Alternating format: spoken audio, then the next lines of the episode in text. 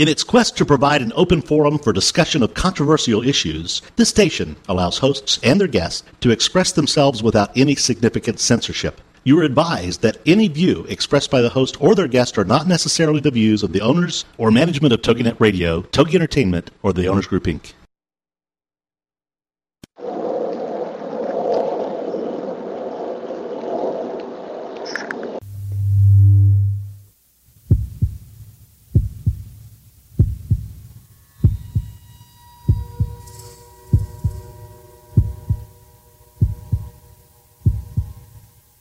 Come with us on a journey into the unknown, the unexplained, and the unbelievable. We will test your senses and challenge your beliefs. A world where science and religion clash. Or do they? You will meet real people and hear real stories, but you will not believe. You will witness strange sights and hear strange sounds, but you will not believe. This is the New England Ghost Project. Welcome to the. Good evening, everyone, and welcome to another edition of Ghost Chronicles International. I am Ron Kolek, your host, the gatekeeper to the realm of the unknown, the unexplained, and the unbelievable, New England's own Van Helsing. And with me is not Richard. Uh, evidently, I got a phone call from his son, and his motor car blew up on the way from London to Derby, so I don't know what that's all about. But not to worry, because I have another great host here, and there's none other than my good friend from across the pond, the head of Haunted Devon, that paranormal investigator, that paranormal journalist, Mr. Byron Jackson. Hello, Ronald. How are you? Hey, better than nothing, you know what I mean? Yeah, yeah, yeah. I, I know. Uh, it's a shame about uh, uh, the car there. I mean, I, I don't know what's gone wrong there. Uh, I would have thought he could have afforded a really new car. Hmm. You know what? Maybe uh, it's it's this uh, Mercury and retro thing. Possibly. Yeah, I had some of that last week. Yeah. I have no clue. No, no. Anyway, I'm here, and uh, I am your uh, Ghost Chronicles gopher, and um, uh, of course, yeah, co-host. But I, I, I, like to call myself gopher because uh, I, am quite alert and I have a furry face, and um, of course, uh, I'll be with you tomorrow as well. Um, so it's right. almost Tomorrow, like we're, we're actually going to talk a little bit about that in the, in the second half of the show. But on the first Cool. half, we actually have a guest, and uh, he's a good friend of mine. In fact, we just got back from this weekend doing a uh, bang up event together, and he is the president of the American Lighthouse Foundation, a author of eight books on lighthouses, and oh, a very sunburned Jeremy Jeremy D'Entremont. Hey Ron, how you doing? Good, and Byron's with us too. Uh, you can say hi to both of us. hi, Jeremy. Hi, hi Byron. How are you? Yeah, I'm good, thank you. And and actually, uh, we, we we just did a great event uh, this uh, past Saturday, dining with the dead Portsmouth haunted lighthouses of New England. yeah, I thought it went really well. We had a good crowd. People were into it. It was a Yeah, lot of fun. And uh, yeah, I hope we can do it again. And evidently, because uh, it did so well, that we are going to do another one in October, I guess. Uh, so keep an eye on. Uh, what, what should they keep an eye on? well, uh, yeah, we need to firm up the details. We haven't uh, picked a date yet, but uh, we should be announcing that soon, I hope. Uh, and uh, they can look uh, at a couple of websites. Your website, uh, it'll be posted on there eventually, right? Uh, right, NEGhostproject.com. it, right. N-E, the letter N, the letter E, ghostproject.com, as Yeah, well as Uh, I have a, a well, uh, let's see. I have a website uh, on New England Lighthouses, uh, lighthouse.cc, and there's a section of it about my tours. I offer lighthouse tours also uh, by van, um, lighthouse.cc slash tours, or you can get to it through newenglandlighthousetours.com. Either way will take you there. And then once you get to that page for the tours, just click on uh, X-Trex Paranormal Journeys, and you can see the, the list of our events. And we have other events coming up as well. Right. So, By- Byron, when you came over here, you didn't get to go to any of these uh, cool lighthouses that I do, do you? No, no. I've just been looking at uh, Jeremy's sort of uh, biography, and he, he looks really interesting. I mean, I know that uh, the only lighthouse I really know about is uh, Smeaton's Tower, but I'm sure that Jeremy probably knows about that one as well. I would I would imagine, even though it's in, in Britain. But uh, right, yeah, that's uh, one of the Eddystone lights that was moved from right. the Eddie, that, Eddystone That's right. To, yeah, of, of yeah. course, uh, Smeaton was famous for his use of hydraulic lime in uh, in lighthouses, and I think it was uh, quite quite um, a new new thing in his time in 1759, I believe. So uh, quite some time ago. But yeah, I, have been looking at the lighthouse. I know that Ron uh, and yourself have been to several of them in New England. Uh, uh Jeremy, do you? Did, for, your side, I mean, you, you, you do you believe in the paranormal and that type of thing, or um, with regards to the lighthouses? Uh, I mean, mm-hmm how many of them, uh, you know, percentage wise, are they all haunted or? well, it, it, it kind of starts to seem like that when you the more you get into it. I mean, I've been I've been doing lighthouse research and writing and photography for about 25 years, and I swear that if you get into the into detail, really get into some in-depth research of any particular lighthouse, at least in this country, it seems you're going to find a ghost story in there somewhere. Uh, I don't know if it's the same for the UK. I think in the the UK they tend to be overshadowed by some of the castles and uh, other you know uh, historic properties. But um, in this country, lighthouses are among our oldest structures. And uh, yeah, I, I, I think well, that next to me, anyways. Yeah, I mean, I, I think that um, you, you, guys have done a good job in promoting uh, them, uh, and you know, it, it's like any old building; it needs constant uh, renovation and upkeep, and anything you can do to help that uh, is a good thing.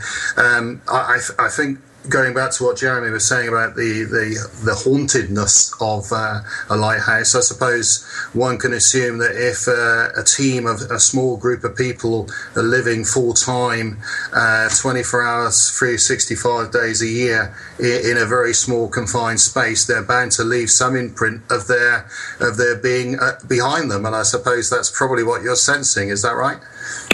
Yeah, I think that's a good uh, a good thought on it. I, I yeah, it, it, to me, it's it's. Uh, I don't think it's a, much of a stretch of the imagination to think the lighthouse keeper, you know, that they were so tied into those places, completely devoted to keeping that light lit. You know, it's it's not hard for me to believe that they might actually have trouble leaving even after dying it's really not that hard to believe. And uh, I, you asked if I believe myself. I I would have to say yes. Bottom line, um, I, I call myself an open-minded skeptic. I don't actually. Believe, this is a change for you. I mean, you've been you've been pretty pretty skeptical since I've known you, and so you're willing to come out of the closet. Well, yeah, but I've. All, yeah, I've always said I'm open-minded, though. So in a sense, in saying you're open-minded, it's saying that that yes, you think that at least there's the possibility of these things. You know. Oh, now we're changing to the possibility. Well, wait, wait, wait, wait, wait, wait. Two minutes ago it was yeah. yeah, and now it's well possibility of it. I'm open-minded to it. Yes, I believe in the possibility. Oh, um, there you go. Well, no. Let me let me say, you know, uh, th- th- I think I, and I think it's a natural thing, and probably a lot of people feel this way. It's almost like a natural resistance to some of this, you know. But uh, at the same time, I've had personal experiences, so I can't deny those.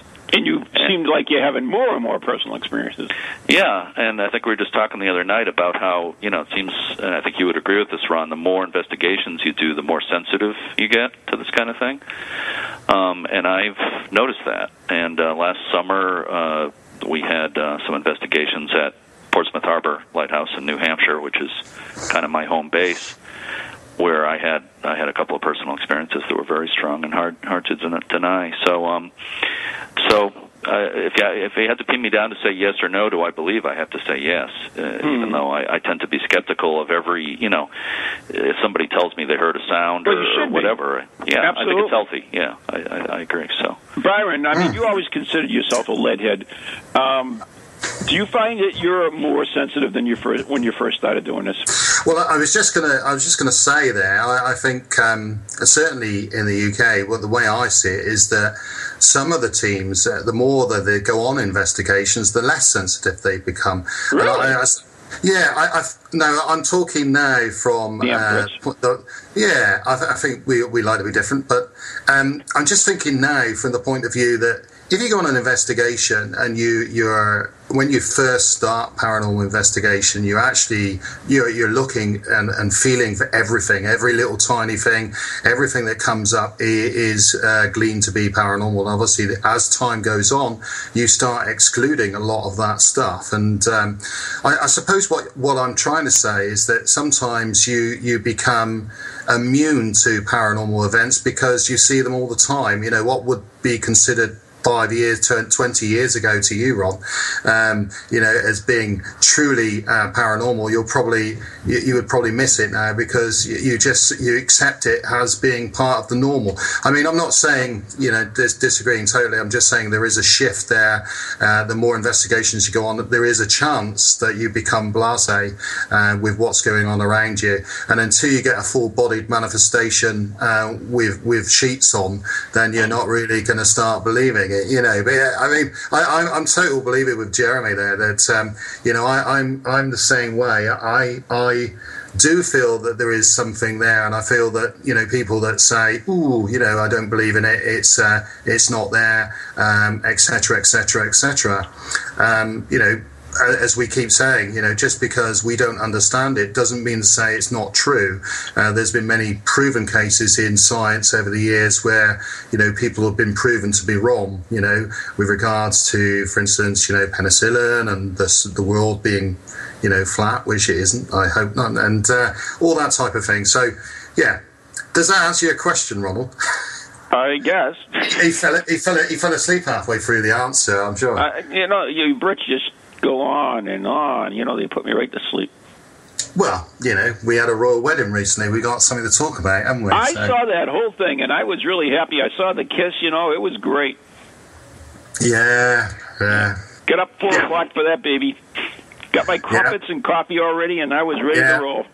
Well, there you go. You see, we, we, we do have some history, and uh, I'm sure that's that's history in the making as well that you've seen, Ron. So you know. Yes. yes. But um, light, lighthouses. So I'll go back to Jeremy there with uh, regards. How many um, lighthouses do you actually care for, Jeremy? I mean, you, have got the one in Portsmouth, which is your home base, but uh, I mean, are mm-hmm. there more that you actually I mean, you're the president of the, the, the Lighthouse Foundation, so does, how, how, many do you actually care for? Right. Uh, the American Lighthouse Foundation cares for 22 lighthouses in the northeastern U.S. Give or take uh, one or two. Give or take one or two. Yeah, they, some, Depends on the day of, week. Some of them, they don't really take care of them, which is a shame.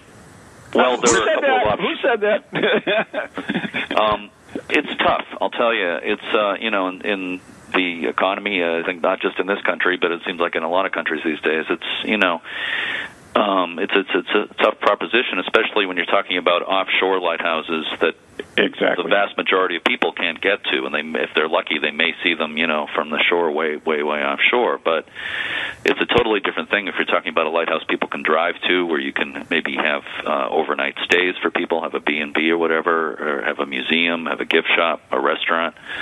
You know, those are the places that have it made, basically. But it's the offshore mm. lighthouses I'm exactly. worried about. Uh, now, Sorry, go on. Go on. We are actually going to visit ten lighthouses. Uh, was it next weekend, right? Um. Uh, yeah, a week from this weekend. It's uh, May 13th. I know that 15th. was a hard question. Well, you said you said what? What did you say? Next weekend? So it's next not weekend. this coming weekend. Not this not weekend. Sure. Next weekend. Oh, here right. we go with that again. Never mind. Next weekend after this coming weekend. All right, the May weekend 13th, of the 13th through the 15th, we are right. Jeremy and I are actually going on a uh, bus tour for the uh, Friends of Flying Santa Claus, right? Correct. Yeah, and I'm sure anybody who never heard of that before thinks is wondering what are you talking about? Is that like the Friends of Flying Elvis? It's nothing like that, as a matter of fact. There you go. Um, yeah, uh, Friends of Flying Santa uh, is uh, uh, it's, a, it's a tradition that goes back to 1929, and, and to, to boil it down quickly, it's, it's basically a tradition of dropping presents at lighthouses from a plane for lighthouse keepers and their families as a way of showing appreciation.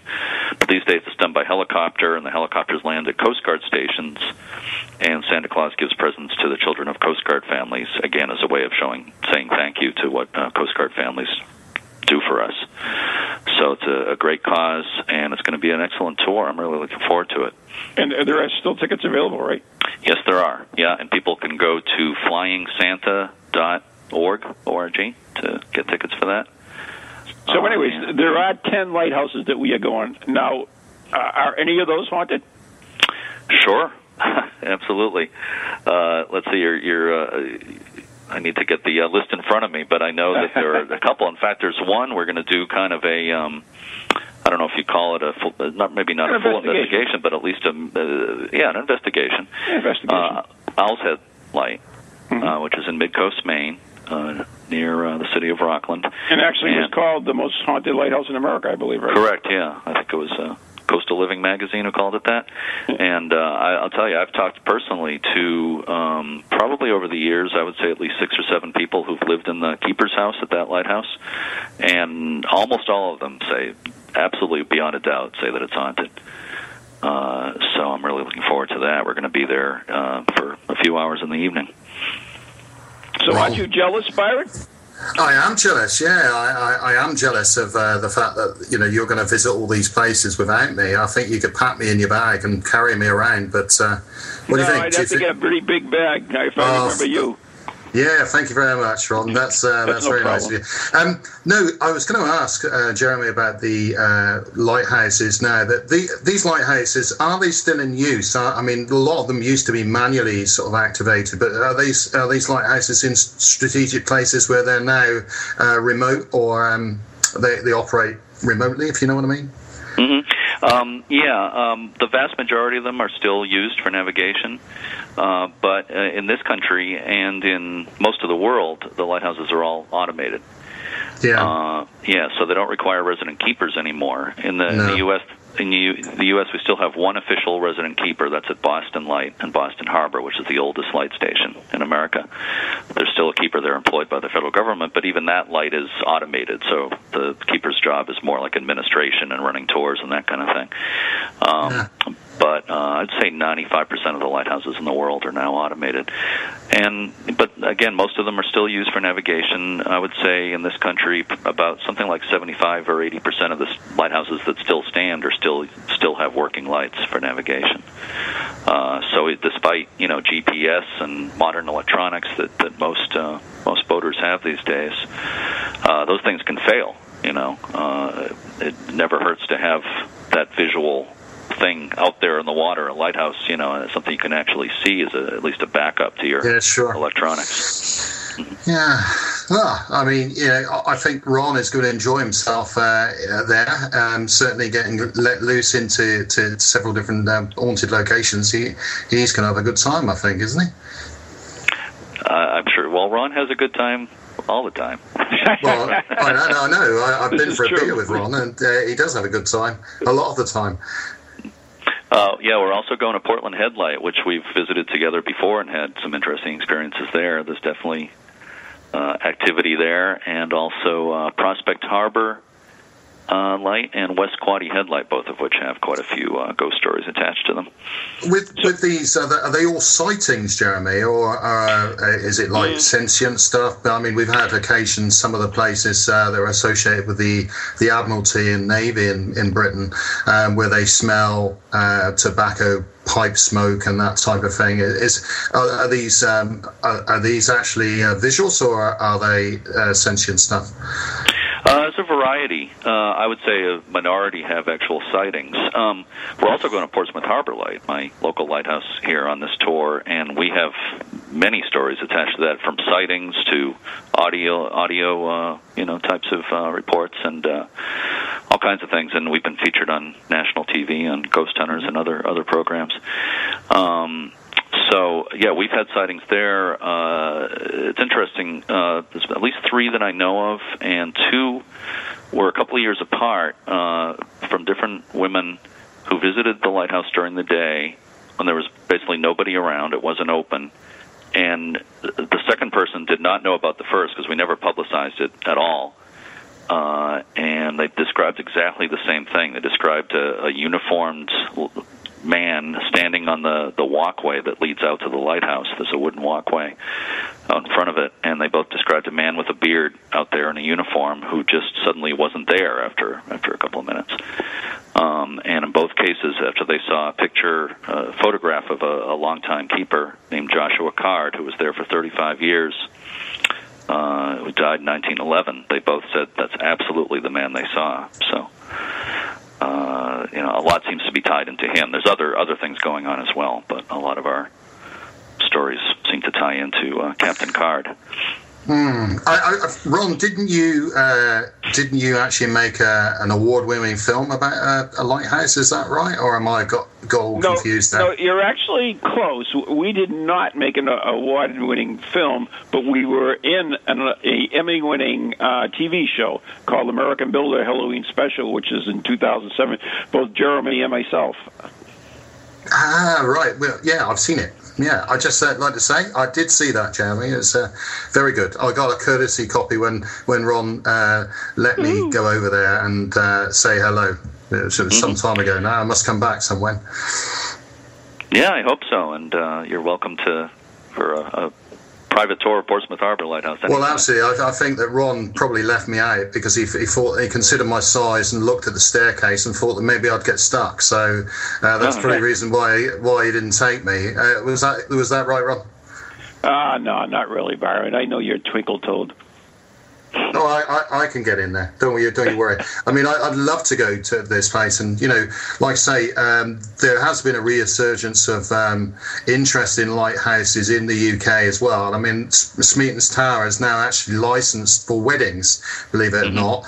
Um, so they, they do have weddings on Smeaton's Tower, and obviously it sits um, on Plymouth Hoe, uh, and it's been there since it was moved because of the Eddystone Rock um, started to to split and uh, was being under undermined. mines, they they actually shipped the whole thing back. Uh, brick by brick, and then rebuilt it on the Hoe as a memorial to the keepers of the Eddystone Lighthouse. So, and I mean, it has it has a variety of uses, and obviously during the summer, it's uh, visited by all the tourists. Um, you know, they can all go up there. I have seen um, some very strange uh, uses, and I know that. Um, well, I don't know if I can say this actually. Well, I'm going to say it anyway. Um, we're, all, we're, all, we're all men of the world.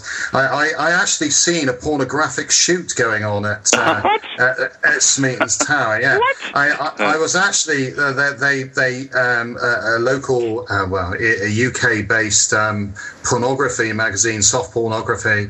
Uh, they used to do uh, a thing called Girls From, and this was Girls from Plymouth. And basically, what they did was they took about eight women to the the top of the tower and then they just got them undressed and did the shoot. Well, obviously they didn't know that, you know, I mean, they did this while the guides are still, you know, touring around and blah, blah, blah. So I actually came up to the top of the tower run and I had the, the shock of my life, um, you know, to see eight naked women stood there on the top of the, the tower uh, was, was slightly, um, well, it was a bit strange, really, to be honest. Uh, that's my claim to fame on a, on a tower of uh, lighthouse. I'm, I'm, that's interesting, know. Byron, because that happens to, to Jeremy and myself all the time. So we're just kind of used to it now. Oh no, this is what I'm saying about me being blasé. I mean, you, have obviously got that. You're so used to it, you don't even see it anymore. But uh, yeah, it was an interesting thing. It was an interesting thing. so. and one of the, actually, what, uh, one of the places we are going is the way to hell up on the Canadian border, where the first lights of the sun hits the Americas. Is that correct? That is correct, yeah. West Quoddy Head, the easternmost point in the United States. So there's a point of geography for you, I guess. Yeah, it's kind of funny. People, you know, find it funny sometimes that someplace called West Quoddy Head would be the easternmost point in the U.S., but it's called that because there's also an East Quoddy Head just across a bridge on Campobello Island, which is part of Canada, and there's a lighthouse there as well. Ironic. Anyway, West Quoddy Head's a gorgeous, gorgeous place. You're going to love it there. Candy striped red and white lighthouse. It's pretty famous. So and has a ghost too. Oh, there you go. I will be reporting back on this entire trip and, and cataloging all the ghosts that are at each of the lighthouses. So there you go. But Byron, all you got to do is you got to do a fundraiser over there. Get Haunted Devon want to do a fundraiser, and and you guys come on over here, and we'll, we can arrange something here too, and we'll have a blast. Well, I think we should do that. Yeah, and I mean, uh, you know, we, we, could even take Jeremy to round to the lighthouses of the UK, couldn't we? You know, there's there are quite a few of them. Um, it's you could start in Plymouth. I mean, that that's uh, basically where you're all left from anyway. So, uh, you know, that uh, as we all know, we go for well, this routine I don't every know time. if that's exactly true, since I'm from Poland. Oh well, not you. No, you you, you, were, you were slightly nice different. try, uh, Byron. Yeah, but um, uh, the the majority of people, obviously, uh, you know, the US uh, came from Plymouth, didn't they? Didn't they? Yeah, come on, my history serves me well. No, Uh, so- no, so- no. Maybe Uh, I'm I'm French and Irish myself. Yeah. You, Oh, we had the- well, there you the. Dutch There you go. here. We had Dutch here, right? We had the French here. We had the the whole gamut of of uh, what do The you call melting it? pot. Yeah. Well, there you go. That that explains If you it. just then. look at it from the English point of view. Well, yeah, because we're very important. You know, we have the monarchy, and uh, everybody loves us. So, um, Yeah, yeah. that- anyway, that's what it is. I'll, I'll steer quickly away from that conversation because I'm losing that battle, obviously. well, Um, in any case, I do want to go there. I would love to uh, tour some of the lighthouses over there. That would be yeah, very cool. You'd be welcome. Uh, and uh, I keep saying to Ron, he keeps uh, promising he's going to come over, but um, yeah, I don't know. Wh- Why don't you come over, Ron? Is it? Is there a reason?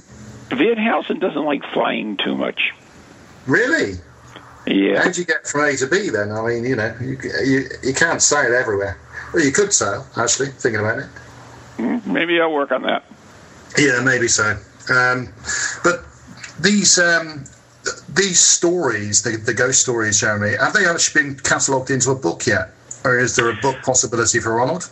Uh, yes and yes. There are. There's been a There number of uh, haunted lighthouses books out there, but and I don't want to put anybody, you know, criticize anybody. Some of them are pretty good, but um, a lot of them tend to kind of recycle the same stories. So there's like a handful of stories that get recycled over and over and over again in, in various books.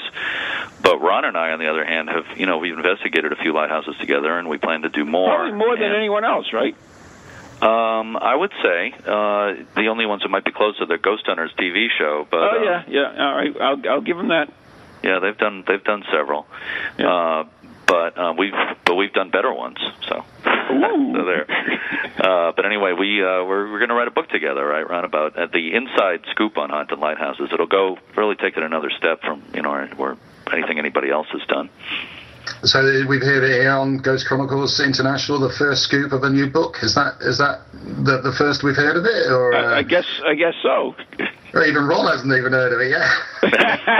Maybe I shouldn't have said that. But. oh, never no, no, I mean, right. uh, I mean, yeah, we- just pleased he's run a book. We, we we've always uh, we have been working on it, uh, so that's okay. Don't pin us And I- down to a date, I- I- but it's, it's going to happen. The way, it- actually, I, I know that Jeremy's got to go, but I did want to mention one other thing too, and that's that uh, as part of our uh, X Trek Paranormal Tours, that we're doing this thing. It's a ghost hunt on a on a ship. In other words, you're not investigating the ship though. We're actually going to vo- investigate locations from the ship, which will be totally interesting. And, and Jeremy, why don't you really tell them how, how this all came about? Sure. Well, we've we've uh, we did a haunted what we called a haunted cruise last year, right? Mm-hmm. Uh, from Portsmouth, actually from Rye, New Hampshire, which is right next to Portsmouth. And we tried a little bit in the way of like recording EVPs from the boat and that kind of thing. We were near uh, an island called Smuttynose Island in the Isles of Shoals, which uh, is famous for shipwrecks and ghosts. I mean, the Isles of Shoals are a fascinating group of islands offshore from New Hampshire that have tons of ghost stories. So we tried in some EVPs there and got a, a really good one that sounded like a Actually, I think voice. we got a break coming on. You guys hear Welcome music? to radio We'll be back. cutting edge.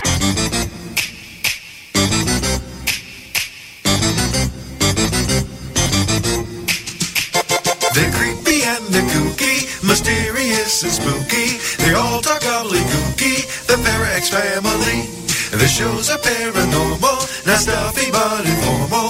The topics are abnormal, the Parax family. They're strange, deranged, unrestrained. So grab your favorite brew, it's time to rendezvous as we give awards to the Parax family. Take 6,427. All right.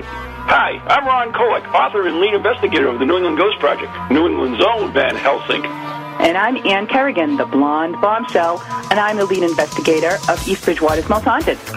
And we'd like to invite you to tune in Ghost Chronicles, The Next Generation, every Wednesday night at 7 p.m. Eastern Standard Time on www.toginet.com.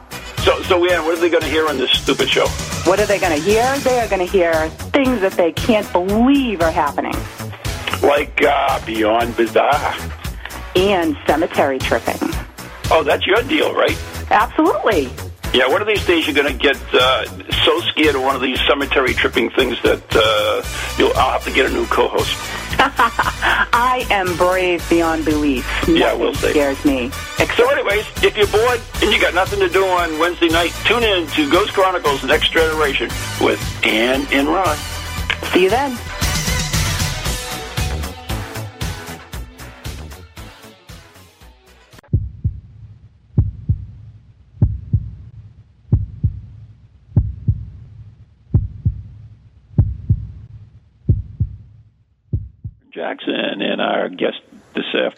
Afternoon or this evening, depending on what side of the pond you're on, is Jeremy D'Entremont, the uh, president of ELF and Ghost, uh, no, not Ghost, uh, Lighthouse author, and soon to be Ghost uh, Lighthouse author.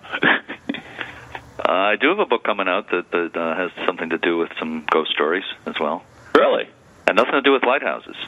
Unbelievable. A book on the New Hampshire legend of Oceanborn Mary. Oh, that's a good July. story, actually. So, anyways, just before the break, we, and we actually missed the break, so we do apologize to our listeners from that. Uh, listeners on ParaX Ghost Channel, TogiNet, and beyond. Uh, if anybody does have any questions, they can join us in the TogiNet or the ParaX chat room, or join us on uh, call in eight seven seven eight six four four eight six nine. So, anyways, um, you would you were actually explaining how this ghost cruise thing is is was coming about. Right. I was saying how we did a what we called a haunted cruise last year with a full boat full of people. It was a lot of fun, and we tried some EVPs at the Isles of Shoals, which are known for ghost stories. And um, at Smuttynose Island, uh, uh, Jim Stonier, the EVP expert from the New England Ghost Project, uh, tried an EVP, and it's, it really sounds like a, a voice. When you play it back, there's a voice that sounds like it's saying, uh, "We're being rescued, boat." which was really really interesting and that just kind of got us thinking you know maybe we should try doing more of that kind of thing uh, more uh, and more persi- per- uh, persi- participation uh, Right. uh, right I, I know the word um, and uh, like me now. right uh, but anyway um, you know to uh, make it a, a really involving kind of event not just telling people ghost stories but to get people involved and try you know actually try some some ghost uh, some uh, paranormal investigation techniques on the boat so uh, we've developed we're doing a, another similar haunted cruise that's a little bit shorter on July 9th, and then we have the Ghost Hunt cruise that's going to be four hours on September 24th, and I'm, I'm really looking forward to it.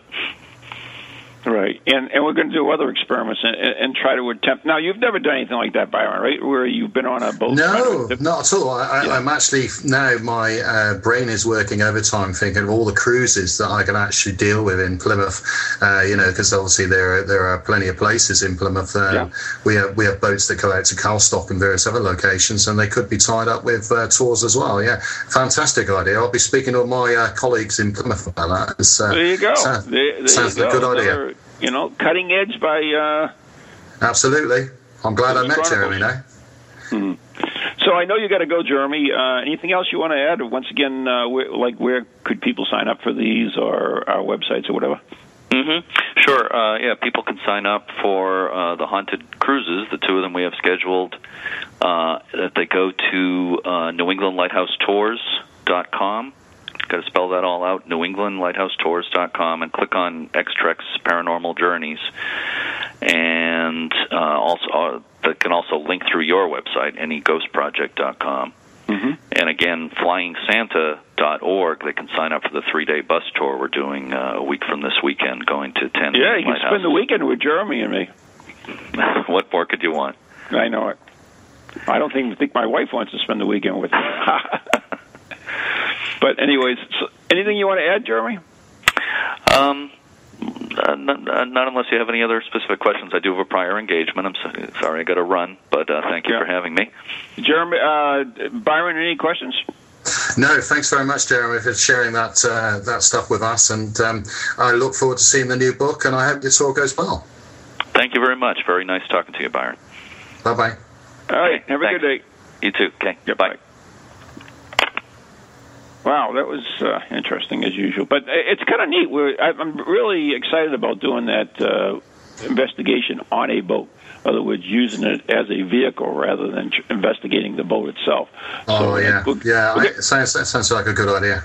Yeah, and we're going to attempt to communicate with uh, different uh, spirits that are located on, like maybe a lighthouse that's close, or an island where murders have occurred, or shipwrecks. Uh, there's even talk about us trying to uh, contact uh, some Germans from a U-boat that has sunk off the coast here. Well, that, that'll be novel. I mean, I, I, as far as I know, it's never been done before. Certainly, that that uh, type of investigation has never been done. So, uh, yeah, I mean, uh, there's one place in Britain I'd love to do, and that's uh, HMS um, Victory. But uh, obviously, that is a very difficult place to get into, Portsmouth, and uh, that Victory would be a brilliant place. I know it has been done before, but. Um, yeah, absolutely fantastic, and I, I'd love now, to do Let that me sort ask you that, Byron. Now, Victory, isn't that uh, Horatio? Uh, what's his Nelson, name? yeah, Oh, Lord yeah, Nelson. Lord Nelson ship, right? yeah, that's right. Do you know that that uh, Lord Nelson is actually supposed to haunt the lighthouse in Canada? Why would he do that? Tell me It's why. Come on. good story. I'm glad you asked that question. It's it's, it's actually in my book, uh, French Point Lighthouse. Um the the person who became the lighthouse keeper, the first lighthouse keeper there, uh, served with um, Nelson at um, uh, was it where, where did they get killed? No, I think Waterloo. No, not Waterloo. That was uh, what's his name? Trafalgar. Trafalgar. Thank you very much. Sometimes my brain doesn't work, but yeah, he's he was the navigator, or uh, I know he served with them in the officer capacity, and they were really good friends, evidently. And uh, they buried um, Nelson, I believe, in in the UK. But evidently, according to legend, his spirit wasn't happy there. They he went with this guy to um, French Point Lighthouse, and there he haunts the lighthouse.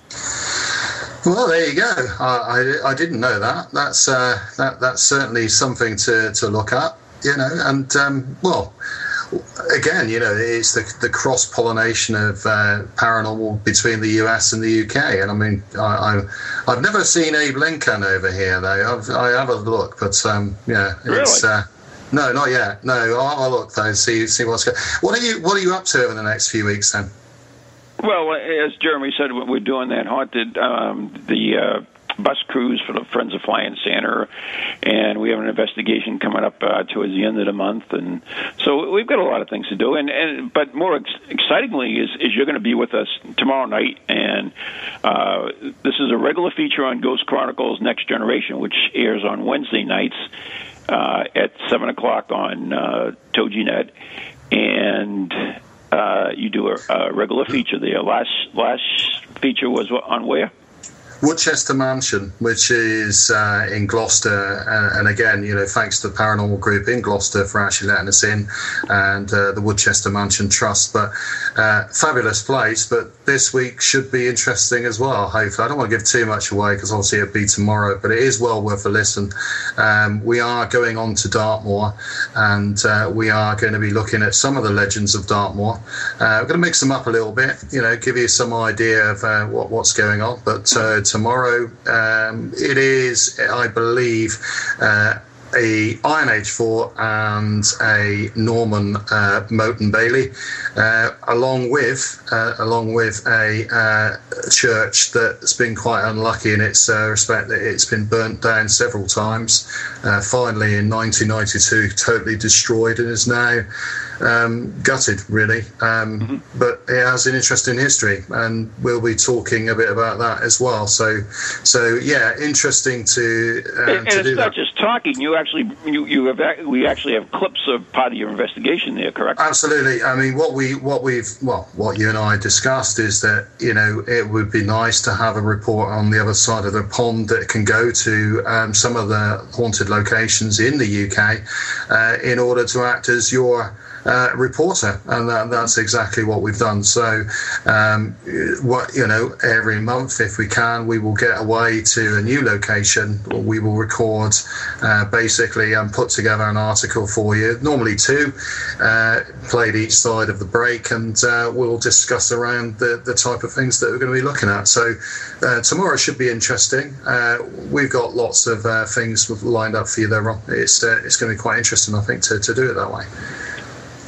And as I, I mentioned before, you did this before. I think it was uh, about a month, a little over a month ago, and it was one of our best-rated shows. Uh, it was uh, people were really excited about it, so I'm, I'm really excited about having you back uh, to do this again. So.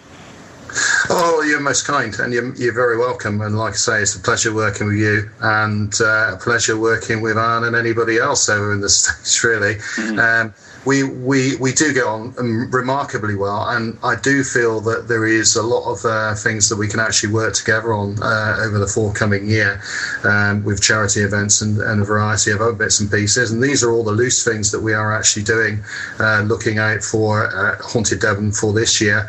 Um, you know, to try and to get together again, maybe, and do something. Um, and I'm really interested in this boat tour now. You, have got me thinking. My brain is sort of one half thinking, oh, I could do that. I could get that. Of course you could and we could we could we could report back on that. And I actually think it would be a big buy up. And one of my one of my colleagues runs uh, the ghost tours in Plymouth City itself, mm-hmm. and um, he uh, he's written a book, and his name's Kevin Hines, and we, we may get him on one day in the show. And he's he's an interesting guy in his own rights. He's he's very experienced, and uh, I think I might pass that one to him actually, the boat trip, because I think that would be a remarkable thing to do from Plymouth over the over the uh, over the summer months because there are so many places that we can go to. But of course, um, did you know that did, you've heard of Lawrence of Arabia, haven't you? Of course, yeah, absolutely. Well, well, of course, he used to work across on uh, the breakwater.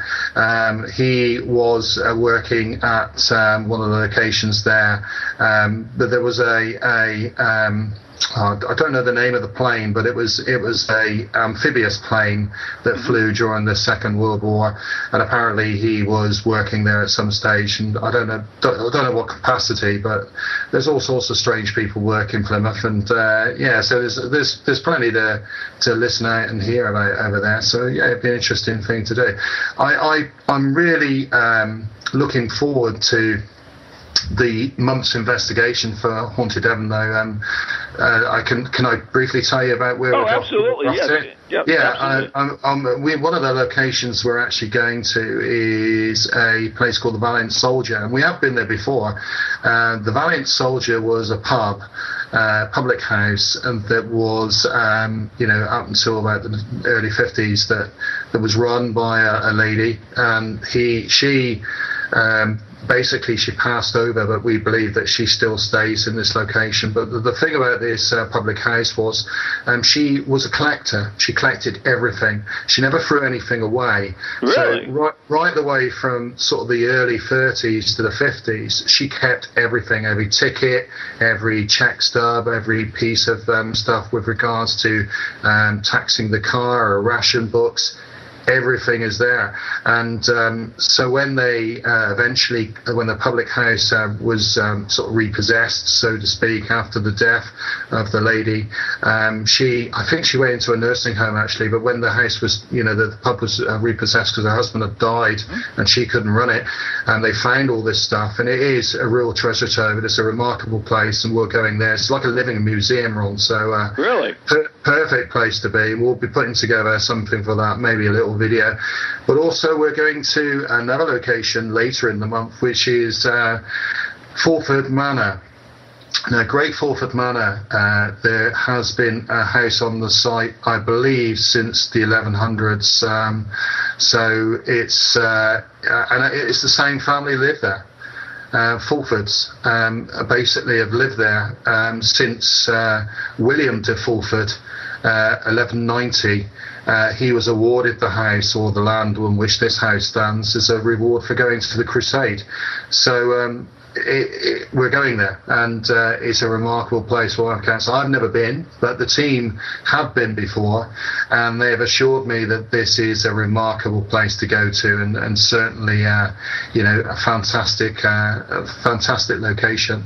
So I'm really looking forward to that, and uh, like I say, that's the end of the month, and I think probably that will be the location that we'll do one of our uh, recordings for um, this uh, this show that we do. So uh, so hopefully you'll get a bit more um, bit more information for you. So um, yeah, it's a bit of history for you, Ron. Bit of history. We know you need it over there.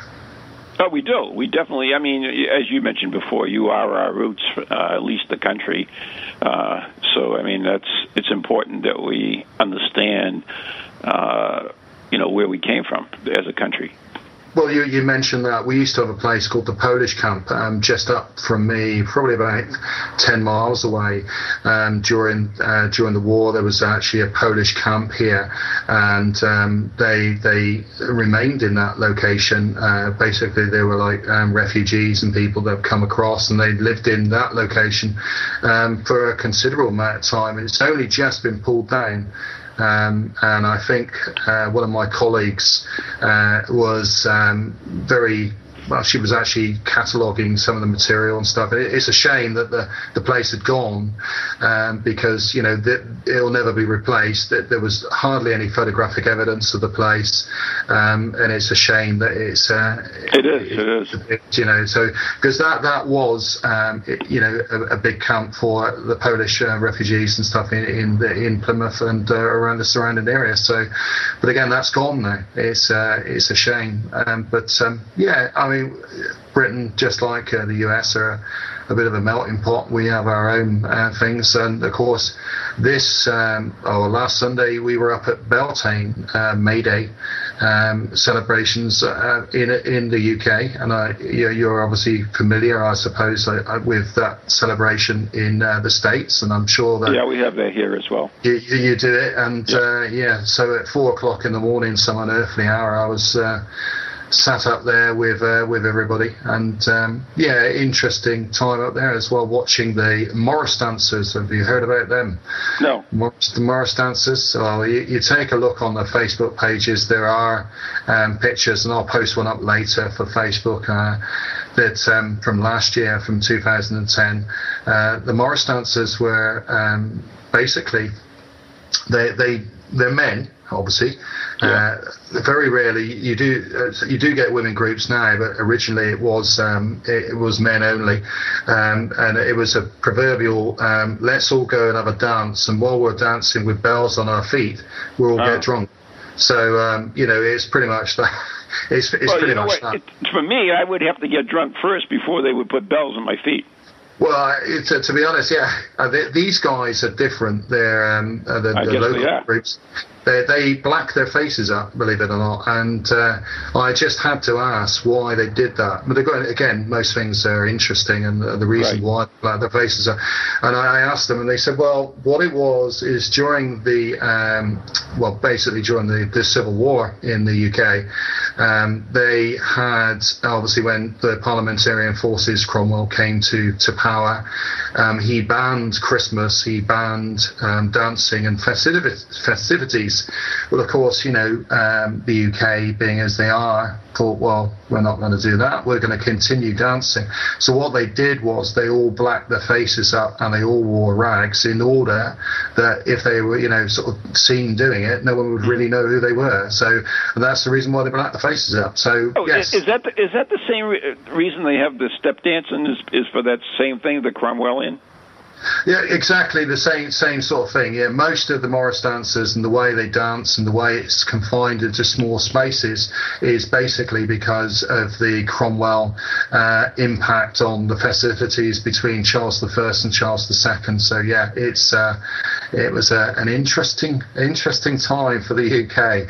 Uh, but of course, you know Cromwell is, is, is quite a, a, thing of mine, and, and some local people here do do quite a bit on it, and uh, it's an interesting period of uh, history. And uh, we have many Civil War ghosts, uh, Ron. Really? Yeah, many. Um, in fact, one of our uh, battlefield sites is actually under Happy Eater.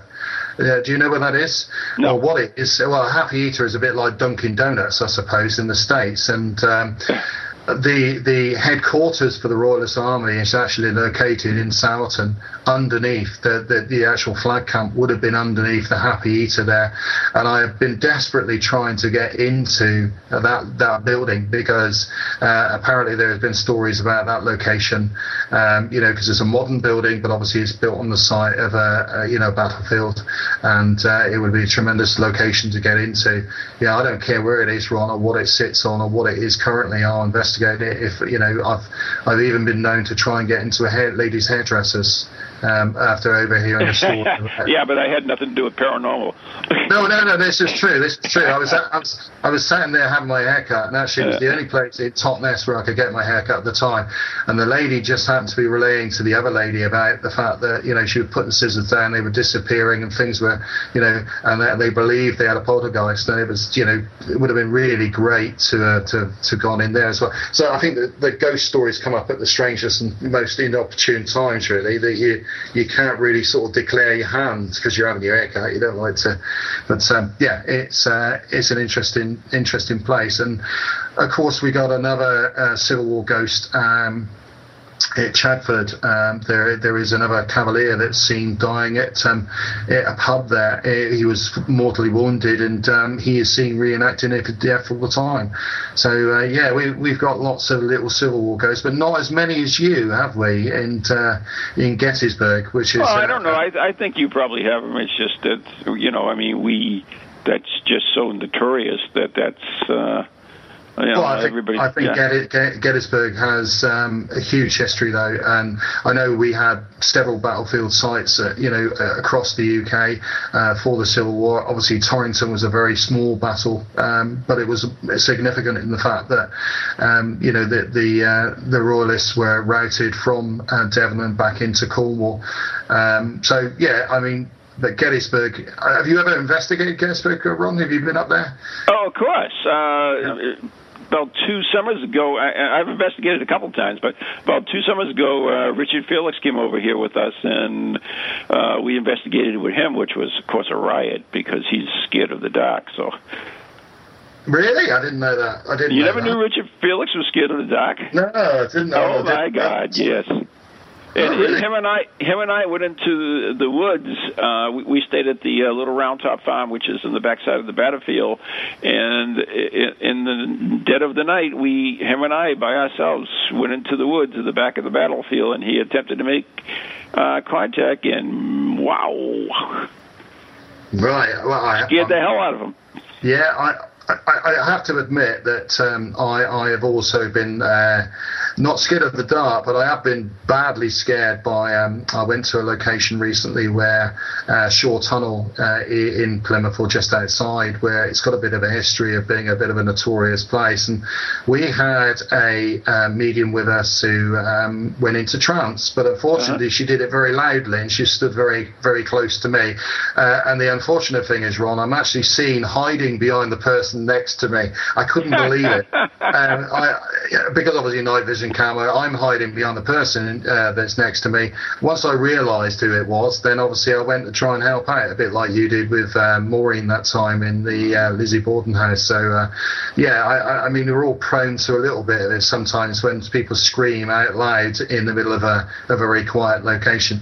And again, it, I think it comes back to the fact that you, you get a bit blasé with um, things and you expect things to happen all the time. And then, then you sort of go semi asleep and then suddenly something will kick off around you. And uh, then it's probably the time that the camera wasn't running, isn't it? Or the, uh, the sound equipment was switched off or whatever. So, uh, So, yeah. so Byron, was that the probably the uh, I hate to use frightening, but the the most uh, edging edgy uh, situation you you you were, have ever been in ghost hunting? No, I don't. Well, I don't. Th- I don't think so. I, I, mean, it was certainly the most shocking, as in, you know, I didn't expect it to happen. And if you can imagine, right. this place is zero light at all, and um, you could only just touch people around you. You couldn't actually see anything. Uh, of course, when someone screams in a tunnel, um, it, it, made a very loud noise, and obviously there were a lot of expletives coming from other people. But uh, no, it, that it wasn't wasn't that. You know, because once I established what that was um, I was fine. I think the most most scary place for me has to be Pengersick Castle in Cornwall, um, where I was left alone doing a vigil uh, in the um, solar, uh, which is um, one of the well, solar is like a sitting room or a sun room mm-hmm. um, for uh, the, you know the castle and.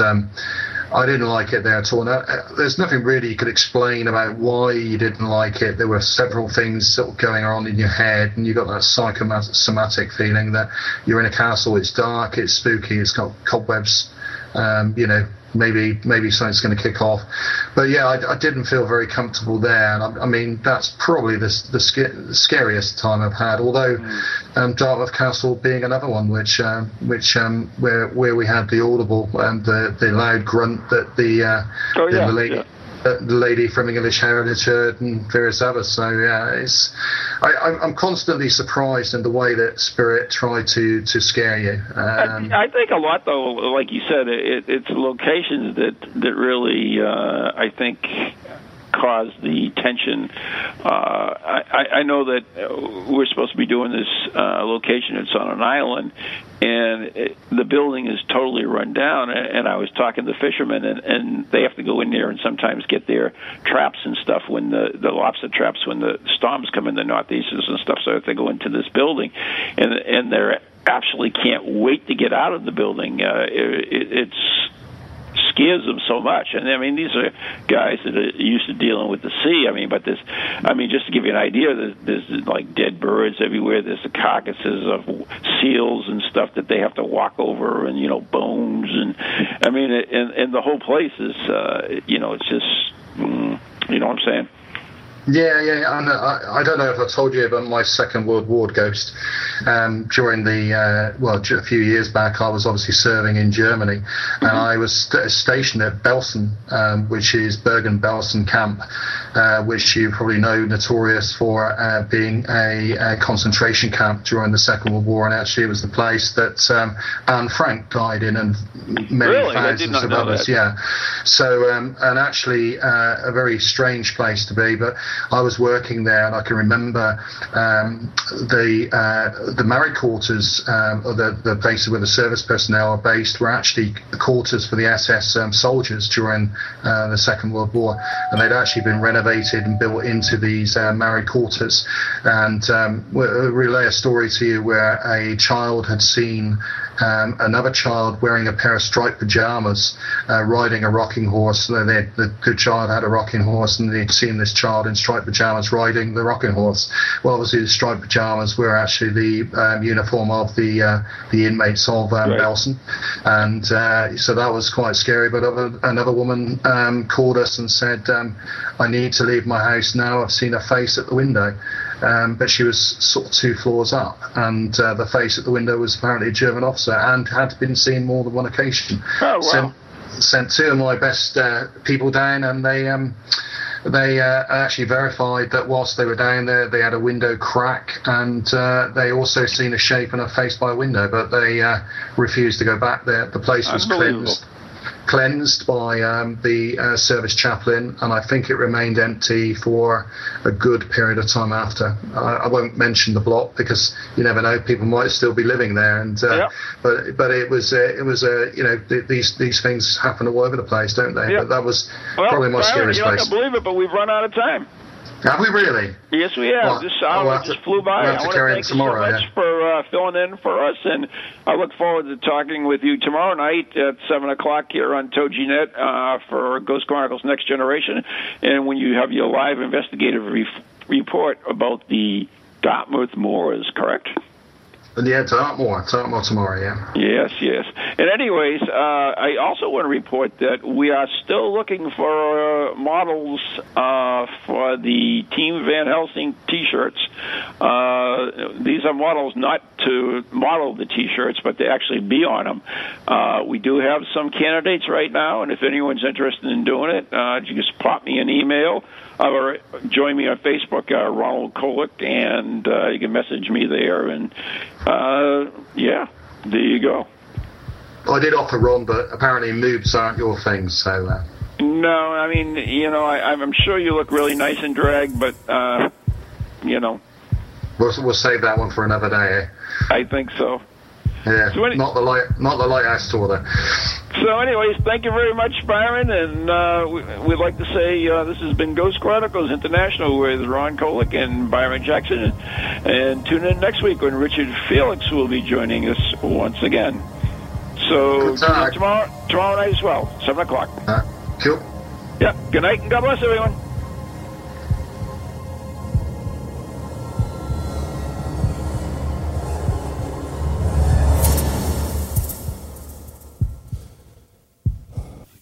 From ghoulies to ghosties. In the healthcare industry today, most of us are left in the dark when our doctors talk to us about our health and wellness. It seems that they don't have